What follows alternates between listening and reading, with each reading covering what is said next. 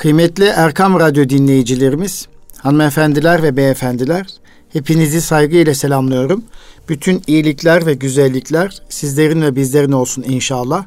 Bendeniz Nuri Özkan, İstanbul Gönüllü Eğitimciler Derneğimiz adına yani İGEDER adını hazırladığımız Eğitim Dünyası programındayız. İstanbul Gönüllü Eğitimciler Derneğimizin katkılarıyla Eğitim Dünyası programını yaklaşık 8 yıldır götürmekteyiz. Erkam Radyo bize bu imkanı sağladığı için de teşekkür ediyoruz. Eğitimle ilgili gelişmeleri, güzellikleri siz değerli dinleyicilerimizle paylaşmanın mutluluğunu yaşıyoruz. Kıymetli dostlar tabii eğitim dinamik bir sektördür. Ee, her geçen gün yetişen çocuklarımızı, yeni doğan çocuklarımızın süreçleriyle birlikte yaşları büyüyen, gelişen her bir çocuğumuz için eğitim gerçekten dinamik, hareketli bir süreçtir.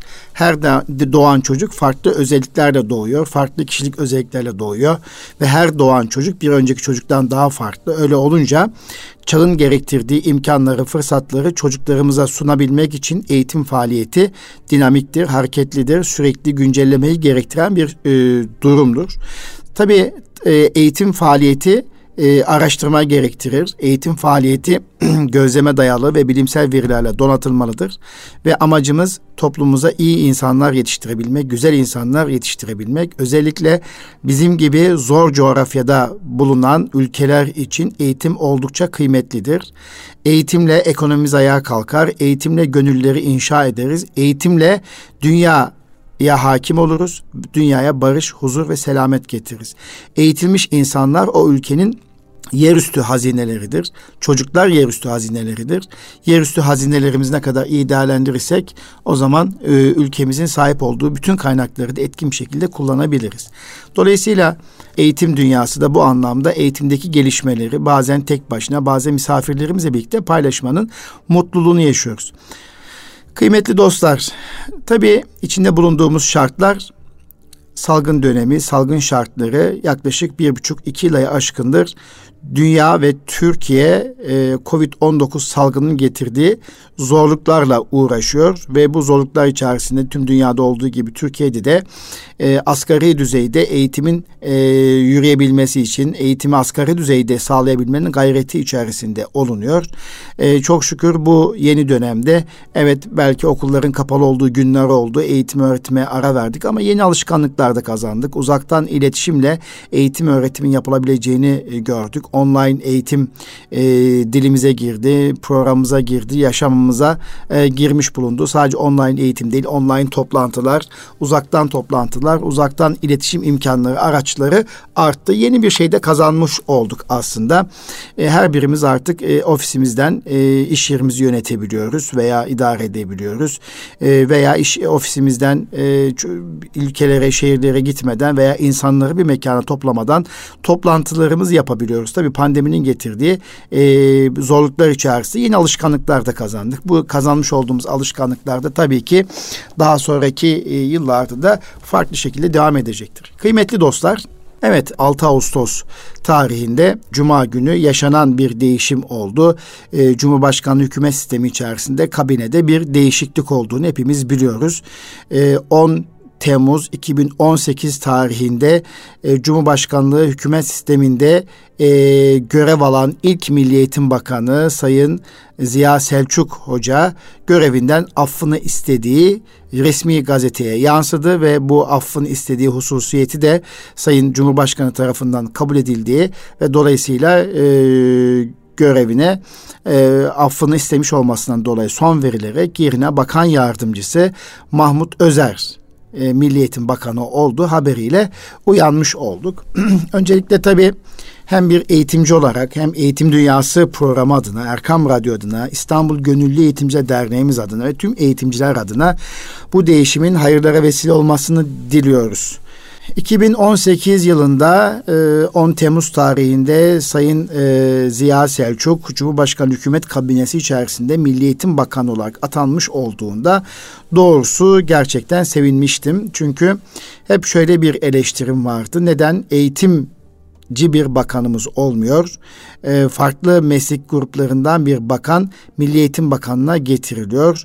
E, e, eğitimci olmayan e, değişik meslek dallarındaki birisini Milli Eğitim Bakanlığı'nı ne kadar yönetebileceğini, konulara ne kadar vakıf olabileceği ile alakalı çok sık eleştirim vardı. Bu eleştirilerimi hem Eğitim Dünyası programında yapıyor hem e, yazılarımda belirtiyor veya değişik platformlarda söylemekteydim.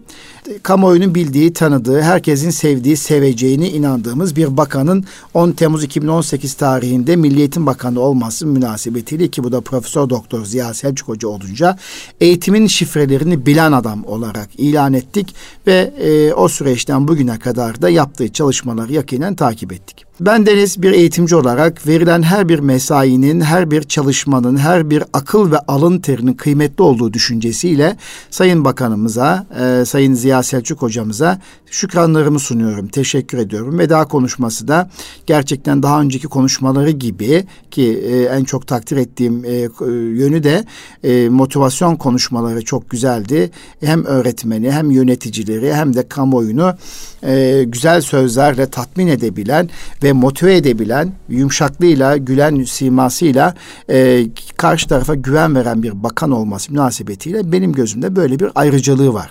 Tabii bunu eleştirenler de var. Güzel sözler yetmiyor. Biz icraat bekliyoruz. İcraat diyenler de oldu. Zaman zaman köşe yazılarında bunlar da yazıldı.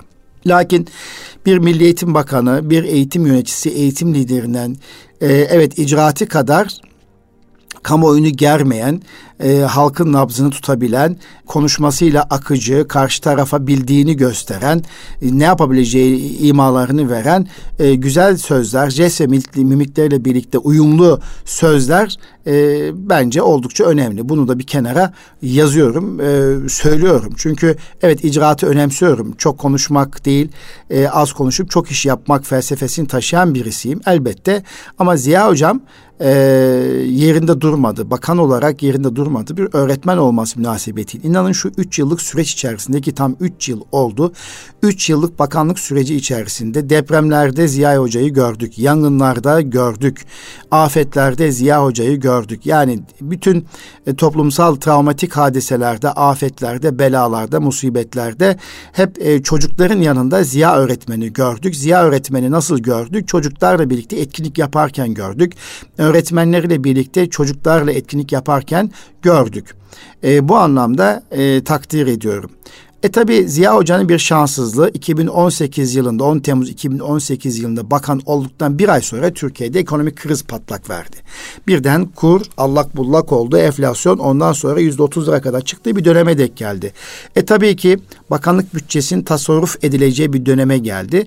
Öyle bir dönemde e, bakanlığa e, başladı e, ekonomik krizle birlikte. Bu ekonomik kriz 2019 sonlarına kadar devam etti. Ardından da 2020 yılının da Mart ayında biliyorsunuz e, Türkiye'de e, salgın şartları COVID-19 pandemisi nedeniyle salgın şartları koşulları e, devam etti. Bu koşullar çerçevesinde de maalesef Milli Eğitim Bakanı olarak e, pandemi koşulları içerisinde salgın koşulları içerisinde bilim kurulunun aldığı kararlar doğrultusunda Sağlık Bakanlığı'nın yönlendirmesi doğrultusunda karar vermek zorunda kaldığı için zaman zaman da bocaladı. Ama bu salgın dönemi içerisinde yapmak istediği her şey o, o güzel sözler, güzel sözler, özlü sözler, anlamlı sözler, motivasyon dilini içeren sözlerle birlikte hep okulları açma gayreti içerisinde olduğunu bunu hep hissettim. Lakin bilim kurulunun e, ve salgının şartlarını buna müsaade etmediğinin adım gibi eminim.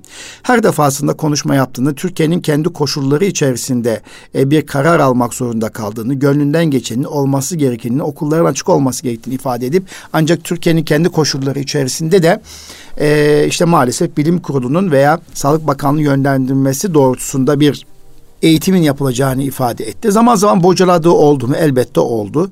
Bununla birlikte salgın döneminde uzaktan eğitim süreci başta olmak üzere EBA TV, e, EBA e, Eğitim Bilişim e, Portali e, başta olmak üzere çocuklarımızla ilgili bu pandemi döneminde e, tabii kıymetini bilenler için söylüyorum onu. Öğretmenlerimize ve çocuklarımıza o kadar çok kaynak üretti ki O kadar çok e, beceri testleri, e, örnek sorular, sayısızca örnek sorular, beceri testleri, hikaye kitapları, özel eğitim çocuklar için imkanlar, portaller, şunlar bunlar. Bana göre bunlar ince düşünülmüş e, ve bir ekip çalışması gerektiren çalışmalardı. Bu anlamda da tebrik ediyorum.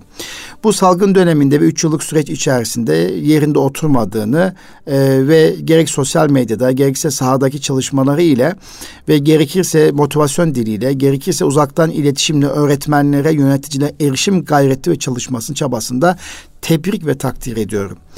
Bununla birlikte tabii görevinden affını sıklıkla ifa etmesiyle alakalı birkaç kez kamuoyuna yansıdı. Ee, tabii bu ihtimaller bir pandemi koşulları devam ediyor. Önümüzdeki eğitim öğretim yılı içerisinde de vaka sayıları günümüzde ortada, vefat sayıları da ortada. Gönlünden geçen okulları açmakla birlikte pandemi şartlarının getirmiş olduğu geçmişe dönük bir yıpranmışlık var.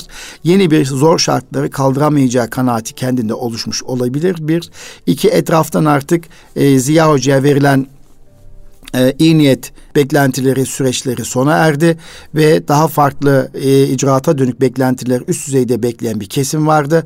Bir, iki bu anlamda buradan gelen sesler, sendikalardan yükselen sesler ve benzeri bir takım kendi kulağına gelen duyumlarla birlikte Türkiye ortamı içerisinde yaşanabilecek bir takım muhtemel krizler karşısında e, bir geri çekilme, bir ki belki bir e, tedbir alma, işte buna ka- kaçınma veya kaçmak gibi de diyebilirim.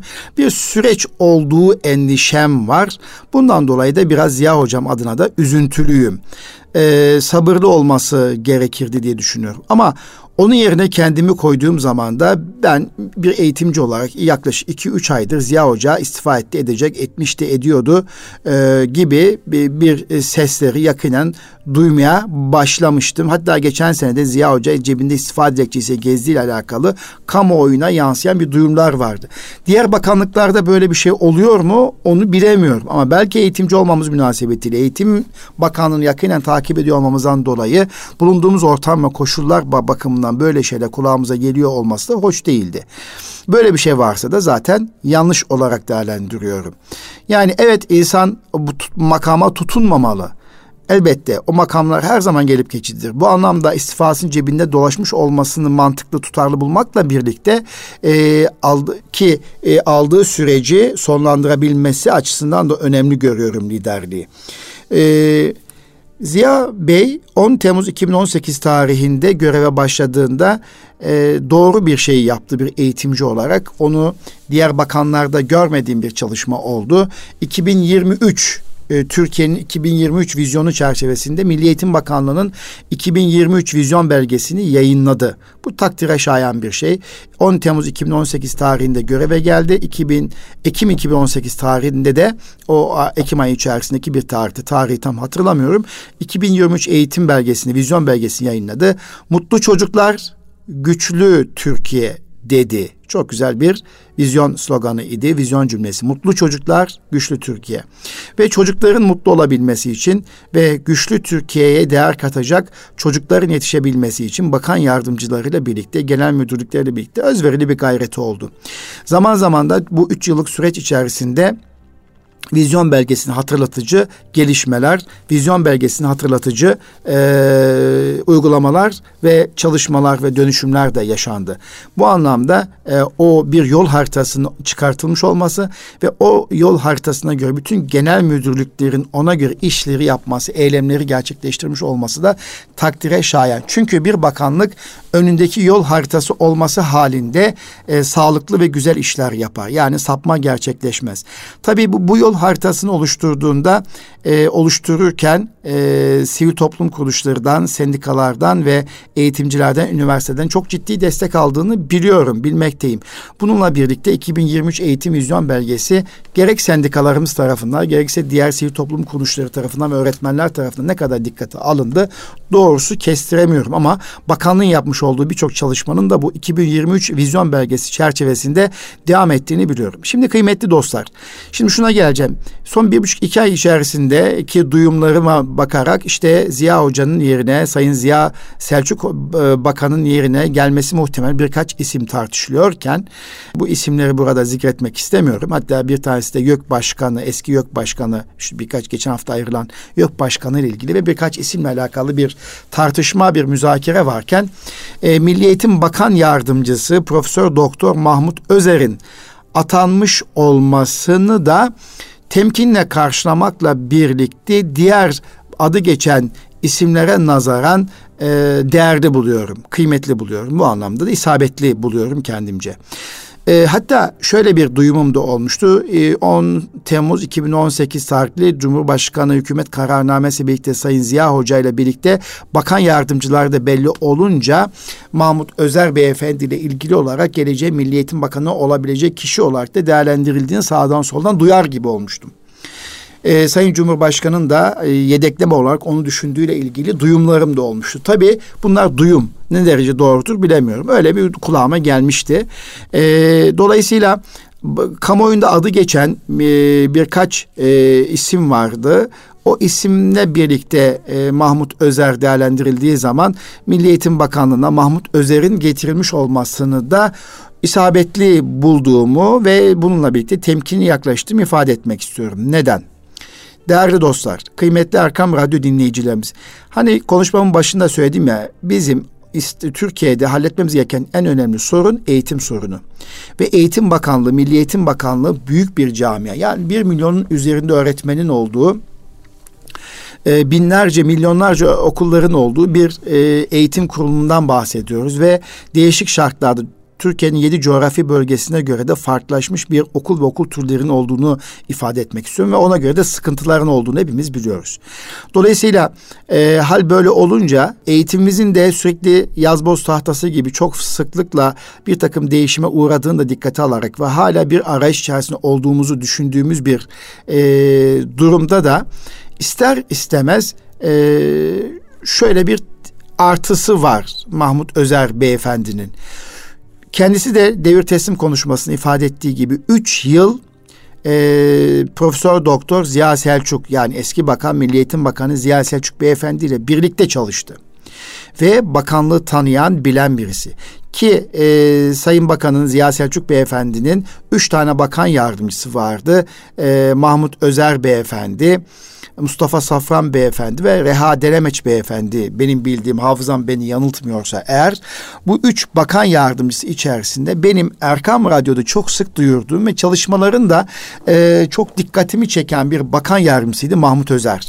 Bulunduğu alan itibariyle etkindi, sahadaydı. Özellikle mesleki eğitim ve teknik alanda e, meslek liselerinin önünü açtığını düşünüyorum kendim yaptığı çalışmalardan, Milli Eğitim Bakanı yapmış olduğu duyurulardan gayretine şahit olmuş oldum. Çok değişik birimler, alanlar entegre etti. E, hal böyle olunca da e, Mahmut Özer'in isabetli olduğunu düşünüyorum. E, tabii Milli Eğitim Bakanı Mahmut Özer Beyefendi olunca bakan yardımcıları ile ilgili olarak da e, üç tane bakan yardımcısı ismi e, kamuoyunda paylaşıldı. Bunlardan birincisi Profesör Doktor Ahmet Emre Bilgili Beyefendi, e, ikincisi Profesör Doktor Petek Aşkar hanımefendi, üçüncüsü de Doktor Sadri Şensoy olarak isim kamuoyuna yansıdı. Birazdan e, konuşmam içerisinde e, bu e, şahsiyetlerden de kısaca bahsediyor olacağım. Şimdi biliyorsunuz dün e, aynı zamanda devir teslim törenleri oldu. Devir teslim törenleri olurken de benim bir takım kaygılarım da vardı. Ziya Hoca'nın ayrılmasıyla birlikte e, o kaygılarım çerçevesinde Mahmut Özer kamuoyuna nasıl bir beyanat verecek diye düşündüm. Ve özellikle e, o kafamdan geçen beyanat olacak mı? Bu konuda iddialı mı diye de özellikle devir teslim törenlerini ve basın toplantısını dinledim. Şu cümle çok hoşuma gitti. Eee Eylül ayında okulların açılması için ne gerekiyorsa yapacaklarını ifade ettiler. Okulların e, açılması için gayretini e, ifade etti. Okulların açılması bir lüks değil dedi. Dolayısıyla bu anlamda e, çok hoşuma gitti. Yüz yüze eğitime hazırlanıyoruz. Türkiye'nin geleceği için yüz yüze eğitime bir an önce geçmek oldukça kritik bir hal almıştır okulların açılması için vakaların belirsiz bir gelecekte tamamen sıfırlanmasını bekleyemeyiz. Pandemi dolayısıyla çocuklarımızın bedensel ve zihinsel olarak daha fazla olumsuz etkilenmelerinde müsaade edemeyiz diye e, açıklama yaptı. Dolayısıyla e, yeni bakan Milli Eğitim Bakanı Mahmut Özer'den duymak istediğim net cümleler bana göre buydu. Bundan dolayı da gerçekten biraz rahatladım, mutlu oldum. Çünkü o cümleler içerisinde e, yüz yüze eğitim vurgusu vardı. Bir an önce geçmek zorunda olduğumuzu ve bunun bir kritikal olduğu vurgusu vardı. Artık vakalar sıfırlanmasını beklemek gibi durumumuzun söz konusu olamayacağını ifade etti ve son cümle pandemi dolayısıyla çocuklarımızın bedensel ve zihinsel olarak daha fazla olumsuz etkilenmelerine müsaade edemeyiz dedi. Bu da doğrusu benim çok hoşuma gitti. E, ve e, Sayın e, Selçuk da e, Milli Eğitim Bakanı Ziya Selçuk eski bakan e, yeni bakanı tebrik ederken de ve bakan yardımcısı tebrik ederken de söylediği cümleler ve Twitter'da yazmış olduğu cümleler de gerçekten duygusal ama bir o kadar da iyi ki ben öğretmenim diye devam eden cümlelerden çok mutlu olduğumu ifade etmek istiyorum ve hep Ziya öğretmen olarak hitap edilmesi hoşnut olduğu için yine konuşmasında Ziya Hoca Ziya öğretmen olarak bu ülkenin çocukları için her durumda hizmet etmeye devam edeceğim. Bizim işimiz eğitim ve öğretmenlik. Güzel ülkemin çocukları ve yarınlar için yapılmış olan tüm iyiliklere, güzelliklere ve verilen emeklere her daim sonsuz bir vefa içinde olacağım ve çalışmaya devam ediyorum ifadesini kullandı ve e, gerçekten de bu cümlelerle de Ziya Hoca ve, e, veda etmiş oldu. E, tabii Mahmut Hoca, e, Mahmut Özer yeni bakan e, aslında görevi devralırken de biraz önce benim söylediğim e, bir şeyi vurguladı. O, o da çok kıymetliydi. Hem Ziya Hoca'yı onur etmek bakımından hem de bir gerçeği ifade etmek bakımından da e, Mahmut Özer beyefendi şöyle devam etti. Bu zor görevi Sayın Bakanımızdan devralırken en büyük avantajım üç yıl birlikte kendisinin bakan yardımcısı olarak çalışmış olmamdır. Kendilerine bu süreç içerisinde ekiplerinde bana yer verdikleri için şükranlarımı sunuyorum ve Sayın Bakanımız döneminde başlayan ve bir kısmını birlikte başarılı bir şekilde yürüttüğümüz çok önemli projeler var. Bunları devam ettireceğiz ee, dedi ve öğretim üyesi bir eğitimci ve Milli Eğitim Bakanı olarak en temel amacım tüm çocuklarımızın Türkiye'nin neresinde olursa olsun kaliteli bir eğitim almaları için fırsat eşitliği sağlamak tır diye e, Mahmut Özer Hoca da e, bir noktada hem öğretim üyesi bir eğitimci vurgusu yaptı. Bu da bir noktada e, kıymetli bir vurgu ama e, meslek bakımından biliyorsunuz birazdan e, CV'sini okuyacağım. Mahmut Özer beyefendinin e, elektronik ve haberleşme mühendisliği bölümünden mezun. Bu anlamda evet bir eğitimci, üniversite eğitimcisi. E, bunu kıymetli buluyorum ama en kıymetli bulduğum şey 3 yıl boyunca Milli Eğitim Bakanlığı Ziya Selçuk beyefendinin yanında Milli Eğitim Bakanlığı'nın çalışmış olmasını daha kıymetli buluyorum. En azından bakanlığı tanıyan birisi olarak göreve başladı. Bu bir artı. Efendim peki e, gelelim yeni bakanımız Mahmut Özer. Beyefendi kim? Mahmut Özer beyefendi Tokatlı arkadaşlar. E, Tokatlı hemşirelerimize, hemşehrilerimize hayırlı olsun tabii ki. E, bununla birlikte e, bir bakan sadece bir bölgeye değil tüm Türkiye'nin bakanıdır ayrı bir şey. Ama e, biliyorsunuz e, bir yöreni bir yöreden bir şehirden atanan bir bakan da o yöreye o şehre ayrı bir değer kattığında burada ifade etmek istiyorum.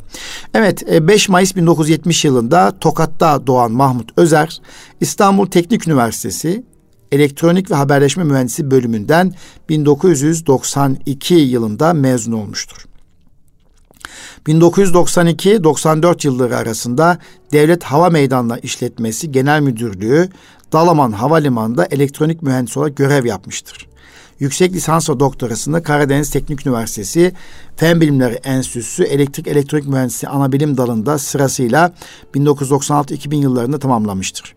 1994-2002 yılları arasında Gazi Osman Paşa Üniversitesi'nde öğretim görevlisi, 2002-2010 yılları arasında ise Zonguldak Karaelmas Üniversitesi Mühendislik Fakültesi Elektrik Elektronik Mühendisliğinde öğretim üyesi olarak görev yapmıştır. 28 Kasım 2010, 4 Ekim 2017 tarihleri arasında 7 yıl e, dostlar Zonguldak Bülent Ecevit Üniversitesi rektörü olmuştur e, Mahmut Özer Beyefendi ve aynı zamanda üniversiteler arası kurul başkanlığı görevinde yapmıştır ve meslek yeterlilik kurumu, yönetim kurulu üyeliği ve başkan vekilliği, Türk Standartlar Enstitüsü Genel Kurulu üyeliği görevlerini yapmıştır. Ve 4 Ekim 2017 tarihinde Ölçme, Seçme ve Yerleştirme Merkezi yani ÖSYM Başkanlığı görevine atanmış ve 8 Ağustos 2018 5 Ağustos 2021 tarihleri arasında da yani Cuma gününe kadarki süreçte de Milli Eğitim Bakanlığı Bakan Yardımcısı görevini yürütmüştür. Evet kıymetli dostlar Mahmut Özer Beyefendi bu şekliyle Milli Eğitim Bakanı olarak atanmıştır. Kendisine hayırlı uğurlu olsun diyoruz. Biz de başarılı çalışmalarını Erkam Radyo'dan e, duyuracağız. E, öğretmenini motive eden ama bir o kadar da onun gelişimini önemseyen, müdürünü motive eden bir o kadar da müdürlerine değer veren bir bakan olmasını arzu ediyoruz. Ve buradan özellikle okullarımızın e, eğitimsel ihtiyaçları kadar özellikle resmi okulların fiziki ihtiyaçlarının en, en iyi bir şekilde karşılanabilmesi için bütçe imkanlarının yeniden gözden geçirilmesi kanaatini düşünüyoruz. Okul müdürlerinin daha da güçlendirilmesi gerektiği kanaatindeyim. Sayın Bakanım e, çünkü okulu okul müdürü ekibiyle birlikte yönetir. Eyvallah ancak okul okul müdürü kadar müdürdür. Bu anlamda e, okullarımızın yönetici tecrübe deneyimlerini artırmak, geliştirmek, onlara fırsatlar sunmak, değişik ülkelerde seyahatler düzenleyerek onların vizyonlarını açmak e, noktasında gayretlerinizi bekliyorum ve çok sık okul müdürü değiştirmekten de vazgeçin artık. Dört yılda bir veya iki, dört yılda bir okul müdürlerinin sürecini değerlendirme tabi tutmanın e, erken olduğunu düşünüyorum. Evet dört yılda bir değerlendirmeye tabi tutun ama herkesin yerini değiştirmek için çabanız gayretiniz olmasın. Değerlendirmeye evet ama başarısızsa görevden alın, başarılıysa mevcut okulunda görevine devam etsin düşüncesi ve kanaatindeyim. E, çünkü çok sık müdür değişimi, çok sık rehber öğretmen değişimi ve bazı branşlarda çok sık değişim okullarda hoş olmadığını ben bir eğitimci olarak defaatlerce gördüm. Tabii Milli Eğitim Bakanlığı'nın bu e, yönetici atama e, yönetmeliği ve yönergesinde sürekli tartışmalar var. Neden bunlar sivil toplum kuruluşlarıyla işbirliği içerisinde bir belli bir esas da belli bir esasla liyakat çerçevesinde yapılamaz. Neden yapılamıyor? Bu konuda da e, hep üzüntülerimi defaatlerce ifade etmiş bulunmaktayım. Efendim, tabii e, Mahmut Özer Beyefendi'den sonra yerine atanan e, üç tane bakan yardımcısı oldu. Tabii Mustafa Safran, eski bakan yardımcısı Mustafa Safran Beyefendi istifa ettiğini kamuoyunda okudum ama reha denemeçle alakalı bir herhangi bir bilgi göremedim. Ama e, Mahmut Özer Beyefendi üç tane e, bakan yardımcısı var. Üç bakan yardımcısıyla e, göreve başlıyor. E, bunlardan bir tanesi Profesör Doktor Ahmet Emre Bilgili beyefendi. Diğeri Petek e, Aşkar hanımefendi ve Sabri Şensoy, Sadri Şensoy beyefendi olmak üzere e, üç kişi e, bakar yardımcısı olarak göreve geldiğini buradan ifade etmek istiyorum kıymetli dostlar. Evet. Ee, tabii bu üç bakan yardımcımıza da başarılar diliyorum. Özellikle bu bakan yardımcı içerisinde Ahmet Emre Bilgili e, beyefendi daha önce de e, özel eğitim ve rehberlik hizmetleri genel müdürlüğü görevini yaptığını hepimiz biliyoruz. E, geçen seneye kadar özel eğitim ve rehberlik hizmetleri genel müdürlüğü yapıyordu. Benim de yakinen tanıdığım kısmen e, dostluğumuz olan bir şahsiyet. Ahmet Emre Bilgili de Adana Kozan e, Lisesi'nde e, orta öğrenimi tamamlamış. Hacettepe Üniversitesi Sosyoloji, Sosyoloji bölümünde okumuş. Sosyologtu kendisi zaten. Yüksek lisansını ve doktorası Mimar Sinan Üniversitesi Sosyoloji ana bilim dalında yapmıştır. Özel sektörde medya, dış ticaret, finans alanlarında görevde bulundu. Van 100. Yıl Üniversitesi öğretim görevlisi ve sosyoloji bölüm başkanlığı görevlerini 1993-1999 yılları arasında yapmıştır ve profesör doktor ünvanı ile Marmara Üniversitesi'nde 1999 yılından itibaren görev yapan Ahmet Emre Bilgili Kültür ve Turizm Bakanlığı İstanbul İl Müdürü olarak görev yapmıştır. 2004-2015 yılları arasında daha sonra da Milli Eğitim Bakanlığı'na geçtiğini biliyoruz. Milli Eğitim Bakanlığı'nda da e, eğit, Özel Eğitim ve Rehberlik Hizmetleri Genel Müdürlüğü daha önce Evet bu görevde daha önce bakan yardımcılar yoktu. Ee, bu Cumhurbaşkanı hükümet sistemiyle birlikte bakan yardımcısı geldi. Dolayısıyla Ahmet Emre Bilgili Milli Eğitim Bakanlığı'nda e, Özel Eğitim ve Rehberlik Hizmetleri Genel Müdürlüğü yaptı ve daha sonra da Yüksek Öğretim ve Yurt Dışı Eğitim Genel Müdürlüğü yaptı. Bu genel müdürlüğü yaparken de işte e, şu anda Milli Eğitim Bakan Yardımcısı oldu. Tabii Ahmet Emre Bilgili'nin özellikle özel yetenekli çocukların eğitimiyle ilgili özel bir ilgisi olduğunu yakinen biliyorum. Özellikle İstanbul Üsküdar'da bulunan Argem adı verilen okulun kuruluş aşamasında da çok ciddi gayretlerin, çalışmaların olduğunu ve ailecek e, o, o çocukların e, Türkiye'ye güzel kazandırılması noktasında özel gayreti olduğunu biliyorum. Bu noktada e, gönül koymuş özel yetenekli çocuklar yetiştirilmesi noktasında bu bence e, önemli bir e, durum, önemli bir e, şans, özel yetenekli çocuklar adına böyle bir şans olduğunu e, düşünmekteyim. E, Ahmet Emre Bilgili, e, Türkiye Yazarlar Birliği, Çocuk Vakfı e, ve Turing e, ve Turçek gibi bir takım sivil toplum kuruluşlarında da ya yönetim kurulu üyesi veya genel sekreter anlamında görev aldığını da e, burada ifade etmek istiyorum. Dolayısıyla kendisine de başarılar diliyorum. Biz de özel yetenekli çocuklar adına Milli Eğitim Bakan Yardımcısı olarak daha önce gerçekleştiremedi hayallerin e, gerçekleşmesini ümit ediyoruz. E, Sayın Ahmet Emre Bilgili beyefendiden böyle bir e, durumu e, buradan paylaşmak istiyorum. Peki e, Petek Aşkar kimdir? E, bu da çok e, soru oldu. Yani benim için bir kere ilk defa duyduğum bir isimdi. Bu anlamda lütfen e, belki tanınıyor olabilir ama ben ilk defa e, tanıdım. Resmi gazete yayınlandıktan sonra merak ettim. Profesör Doktor Petek Aşkar kimdir diye. E, daha sonra birkaç arkadaşımızla da böyle bir hasbihal ettik, sohbet ettik. Özellikle e, Petek Aşkar'la ilgili olarak da olumlu e, sinyaller aldım. E, e, peki Petek Aşkar 1957 e, doğumlu ve Orta Doğu Teknik Üniversitesi Eğitim Bölümü Matematik Fizik alanında mezun olmuş. 1979 yılında aynı bölümde asistan olarak göreve başlamış ve Hacettepe Üniversitesi Eğitimde Ölçme ve Değerlendirme Bilim Dalı'nda bilim uzmanlığı ve doktora eğitimi yapmıştır. Dolayısıyla Ölçme, Seçme ve Yerleştirme Merkezi'nde test uzmanı olarak çalışmış ve 1985 yılında ODTÜ eğitim bölümüne yardımcı doçent olarak geri dönmüştür. Ee, bu anlamda e, CV'sine baktığım zaman da e, Milli Eğitim Bakanlığı'na yapacağı alan itibariyle yapacağı çalışmaların çok kıymetli olduğunu düşünüyorum. Eğitim bölümleri bölümü, ölçme ve değerlendirme ana bilim dalın, ana bilim dalında ve daha sonra fen bilimleri eğitim bölümü, matematik eğitiminde doçent olmuştur. 1989-1990 yıllarında IBM Bilgisayar Destekli Eğitim Merkezi'nde araştırma koordinatörü olarak eğitim yazılımlarının geliştirilmesi konusunda e, çalışmış. Milli Eğitim Bakanlığı'nda e, EİTEK adı verilen Bilgisayar Eğitimi ve Hizmetleri Genel Müdürlüğü'nün ve Eğitimde Bilgi Teknolojileri Daire Başkanı'nın kurulma çalışmalarına katılmış, bilgisayar formatı öğretmenliği yapmış ve kısacası e, şöyle baktığım zaman da Petek Aşkar hanımefendi e, Milli Eğitim Bakanlığı'na, Yüksek Öğretim Kurulu'na, Avrupa Birliği, UNICEF ve Dünya Bankası'nda çeşitli proje danışmanlık yapmış birisi olarak da e, isabetli olduğu olarak e, görüyorum ama yine de temkinli yaklaşıyorum kıymetli dostlar. E, özellikle öğrenme ve ölçme nesneleri, e-öğrenme, yayılım ve yenileşme, bilişsel süreçler ve benzeri alanda da ilave katkısı olacağını düşünmekteyim. E, Petek Aşkar'ın. Efendim e, Sadri Şensoy ile ilgili olarak da e, tabii bu kişiyi aslında tanıyoruz. Nasıl tanıyoruz? Milli Eğitim Bakanlığı'nda görev yapıyordu. Nerede görev yapıyordu? E, eğitim e, teknolojileri e, genel müdürlüğü olarak e, görev yapıyordu e, Milli Eğitim Bakanlığı'nda e, Ölçme Değerlendirme ve Sınav Hizmetleri Genel Müdür olarak 2018 Eylül ayında görevlendirilmişti. Ve Milli Eğitim Bakanlığı ölçme değerlendirme süreçlerinin iyileştirilmesi ve geliştirilmesi çalışma grubunda yer aldı. Ve PISA Yönetim Kurulu üyeliğinde e, görev aldı. Böyle birisi idi. Zaten bu da 2018 yılından itibaren Milli Eğitim Bakanlığı'nı bilen birisi e, Sadri Şensoy. Aslında Sadri Bey Zonguldaklıdır. Lisans ve yüksek lisansını Hacettepe Makine Mühendisliği bölümünde tamamlamıştır.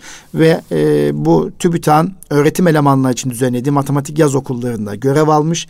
E, bir noktada eğitimin içerisinde e, özellikle üniversite eğitimi içerisinde yer, yer almakla birlikte e, Milli Eğitim Bakanlığı'na bağlı örgün eğitim kurumlarına da değişik vesileyle destek olmuş bir şahsiyet sivil toplum kuruluşu zamanında e, yani Milli Eğitim Bakanlığı gelmeden önceki süreçte bu anlamda ÖSYM'de göre yaptığı süre zarfında e, ÖSYM sınavlarına ait değerlendirme raporlarını hazırlamış ve e, bunu sunmuş.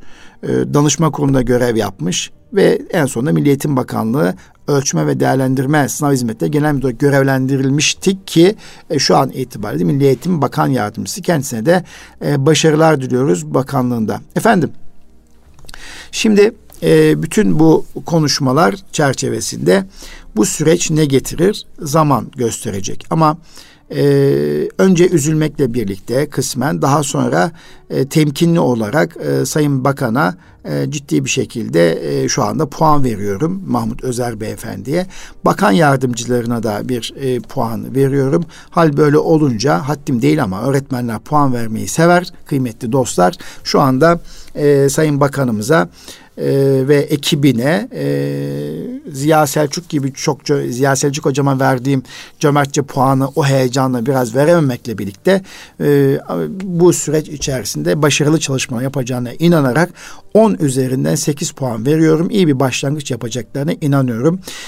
Efendim hem İstanbul Gönüllü Eğitimci Derneğimiz adına hem Erkam Radyo adına hem de bir eğitimci olarak Nur Özkan adına ve özel okullar adına ve bütün eğitim camiası adına yeni bakanımızın ve bakan yardımcılarımızın hayırlı olmasını diliyorum. Vatana, millete e, hayırlar getirmesini diliyorum. Güzel hizmetler yapması için başarılar diliyorum. Kıymetli Erkam Radyo dinleyicilerimiz, e, tabii bu arada bu bir haftalık süreç içerisinde 28 Temmuz tarihine itibaren de düne kadar ve halen devam eden süreçte de içimiz, e, ciğerimiz yandı. E, gerçekten 28 Temmuz 6 Ağustos tarihleri arasında 47 ilde 222 orman yangını çıktı. Bu kısa süre içerisinde çıkan gerek küresel ısınmayla birlikte oluşan yangınlar, gerekse elektrik hatlarından dolayı oluşan yangınlar veya içerisinde sabotaj ihtimalini de barındıran yangınlarla birlikte gerçekten içimiz yandı, ciğerlerimiz parçalandı. Ciddi bir şekilde e, hüzünle izledik televizyon kanallarından ve her gün akşam üç değerli bakanımızın, e, İçişleri Bakanımızın, Tarım ve Orman Bakanımızın ve Dışişleri Bakanımızla birlikte süreci yönetmek için sahada olduklarını görmekteyiz. Cenab-ı Hak e, ülkemizi afetlerden, belalardan, musibetlerden korusun. Bu, e, bu geçtiğimiz hafta içerisinde bugüne kadar ki bugün İstanbul biraz e, bulutlu ve kısmen çiselemeli de olsa yağmur yağdığını görüyoruz. E, özellikle havaların çok kuru git geç git gitmesi, nem oranının yüzde beşlere kadar düşmesi Akdeniz bölgesi için söylüyorum ve sıcaklıktan 45 dereceye kadar yükselmesi nedeniyle tabii ister istemez çam ağaçlarının altındaki e, o pürlerin kurumuş olması, yanmaya hassas noktaya gelmesiyle birlikte ormanlarımız ciddi bir şekilde yangın tehdidi altında. E, tabii e, bununla birlikte e, dünyada birçok il e, şey e, ülkede ciddi bir şekilde yangınlar devam ediyor. Bunu da basından takip ediyoruz. Bu arada koronavirüs salgını yine e, vaka sayılarıyla artış göstermekte, vefat sayıları artmakta. İki büyük afeti yaşıyoruz. Ama en büyük afet şu anda bir hafta içerisinde yaşadığımız büyük afet. E, şehitlerimiz Cenab-ı Hak'tan rahmet diliyoruz orman koruyucularımıza, muhafaza memurlarımıza, kahraman orman memurlarımıza e, şükranlarımızı sunuyoruz. Bu arada itfaiye e, erlerimize, her bölgenin büyükşehir ve belediye itfaiye erlerine ve e, Türkiye'nin hava savunma sistemlerine e, hepsini ayrı ayrı şükranlarımızı sunuyoruz. E, tabii e, yangının ilk başlangıç zamanlarında 5-6 uçakla başlanmış olması ve e, yetersiz bulundu. Bu bir ciddi bir tartışmaya neden oldu. Bu anlamda Türkiye'nin aslında bu süreçte de e, Türkiye Cumhuriyeti Hükümeti'nin Cumhurbaşkanlığı kabine sisteminin de bir ders çıkardığı kanaatindeyim.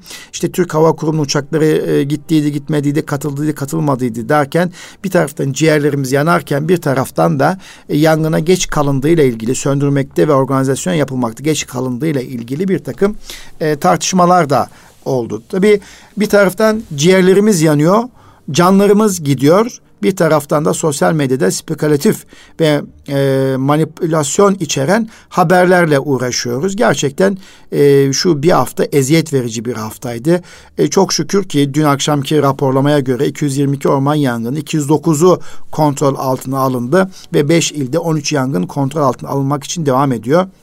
İnşallah en kısa süre içerisinde göster. Bu arada tabii e, Diyanet İşleri Başkanlarımız ve çok değerli hocalarımız Cuma gün yağmur duası yapıldı. Özellikle o bölge için yağmur duaları yapıldı. Tevbe istiğfarlar edildi. Cenab-ı Hak'tan yardım dilendi. Çünkü afet büyük bir afetti. Bu afette e, tek başına makine, teçhizat eyvallah tamam ama bununla birlikte takdiri ilahi e, Cenab-ı Hak'tan da ol deyince olduran e, güç ve kuvvet sahibi Rahman ve Rahim olan Cenab-ı Hak'tan da yardım dilemek her zaman ihtiyaçtı.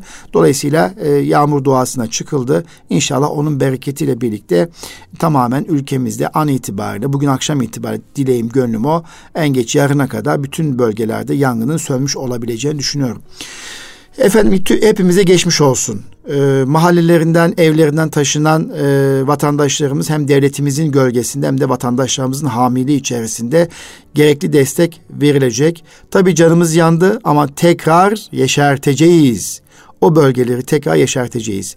Ve bizler de fidan sahiplenerek yangın alanlarında geleceğe nefes olacağız. Sayın Bakan da dün açıkladı biliyor. Sayın Cumhurbaşkanımız özür dilerim. Sayın Cumhurbaşkanımız da dün açıkladı. İnşallah her 80 e, milyon e, vatandaşımız için her bir birey, fert, çocuk için 3 fidan olmak üzere 240-252 milyon e, fidanın dikilme sözü verildi. Nefes ver e, kampanyası çerçevesinde, Geleceğe Nefes kampanyası çerçevesinde Kasım ayına itibaren de inşallah o bölgeleri tek tek tek tek yetiştireceğiz. İlk yağmurun yağması birlikte o bölgede gerekli temizlikler yapılacak, havalandırmalar yapılacak ve anayasanın ilgili maddesi gereği Allah'ın izniyle yanan bütün yerleri yeşerteceğiz. İmara açılmasına, yapılaşma yapılmasına izin vermeyeceğiz. Bu konuda hükümetin de Cumhurbaşkanı kabine sisteminde ciddi olmasını arzu ediyoruz. Yasayadaki, yasalardaki ve anayasadaki verilen görevi yerine getirmelerini bu konuda dik durmalarını arzu ediyoruz. Ve sıklıkla da kamuoyunda bu konudaki oluşan infialleri de rahatlatacak e, tedbirleri almasını istiyoruz. Tabi bu arada iletişim başkanlığı e, 3000 üzerinde e, bu bot hesap dedikleri hesaplarla Türkiye üzerinde yapılan saldırının e, bir noktada kovalamasını yürütüyor. E, manipülatif, e, manipülatif e, yani e, provokasyon neden olacak haberleri tek tek peşinde koşturuyor. Onlara doğrulama mesajları atıyor. E, ciddi anlamda bununla da savaş veriyoruz. Bir de hele hele öyle bir komik bir durum vardı ki vatandaşlar tarafından çıkartılmış hep Türkiye kampanyasıyla bakıyorum muhafazakar milliyetçisi bile o grafiği kendi sayfalarında paylaşmak suretiyle e, çok aciz bir ülke konumuna düşürmek istediler. Allah'a çok şükür ki ondan da hemen e, bir an önce uyanıldı, uyanıklık gösterildi ve e, güçlü Türkiye mesajı verilerek yeniden sosyal medyada bir e, cevaplama, bir mesaj verildi. Efendim Kıymetli Erkam Radyo dinleyicilerimiz, biliyorsunuz geçtiğimiz hafta eğitim için NLP, Nörolingüistik Program yani etkin bir eğitmen olmanın yolları üzerine paylaşımda bulunuyor idik ve bugün e, temsil sistemlerinden bahsedecektik. Görsel temsil sistemi, işitsel ve kinestetik temsil sistemleriyle alakalı olarak NLP'nin yani Nörolingüistik Program çerçevesinde bu temsil sistemlerinin e, durumlarını eylemlerini görecektik, bahsedecektik. Ancak e, kabinedeki değişiklik özellikle bizi ilgilendiren bir değişiklik olması nedeniyle ve içerisinde yaşadığımız afet, yangın afetinden dolayı da e, Eğitim Dünyası programını bunu ayırmış olduk. Kıymetli dostlar, şu anda yangın bölgesindeki e, vatandaşlarımızın yardıma ihtiyaç olduğu kamuoyu tarafından biliniyor. Sivil toplum kuruluşları tarafından ifade ediliyor. Ee, ben de yangın yandığında, yangınlar başladığında ilk başlangıçta içim yanarak e, geleceğe nefes olsun kampanyası çerçevesinde hemen fidan bağışlamıştım. Cenab-ı Hak kabul etsin. Lakin şu anda fidan bağışlamaktan öteye önce bölgedeki yaraları sarmak. Vatandaşın yanında olduğunu hissettirmek gerekiyor. Bu anlamda e, açılmış olan yardım kampanyalarına veya sivil toplum kuruluşlarının vereceği, yapacağı yardım kampanyalarına destek olmak zamanı. Çam sakızı, çoban armağanı, oradaki vatandaşlarımızın, evi yanan vatandaşlarımızın veya evinden hizmetinden mahrum edilen vatandaşlarımızın ihtiyaçlarını karşılayacak. Kızılay başta olmak üzere Aziz İmam Hüdayi Vakfı ve birçok sivil toplum kuruluşu işbirliği içerisinde o bölgeye e, canımızı, sevgimizi, muhabbetimizi ve gönderebiliriz. E, bu nokta destek olabiliriz. Daha sonra da inşallah devletimizin başlatacağı kampanya ile birlikte Kasım ayında yapılacak olan e, bir fidan e, dikim kampanyası yani geleceğe nefes kampanyasına birlikte destek olacağız ve yanan bölgelerimizi tekrar yeşerteceğiz Allah'ın izniyle diyor. Efendim bir sonraki Eğitim Dünyası programında buluşmak dileğiyle kalın sağlıcakla Rabbime emanet olunuz.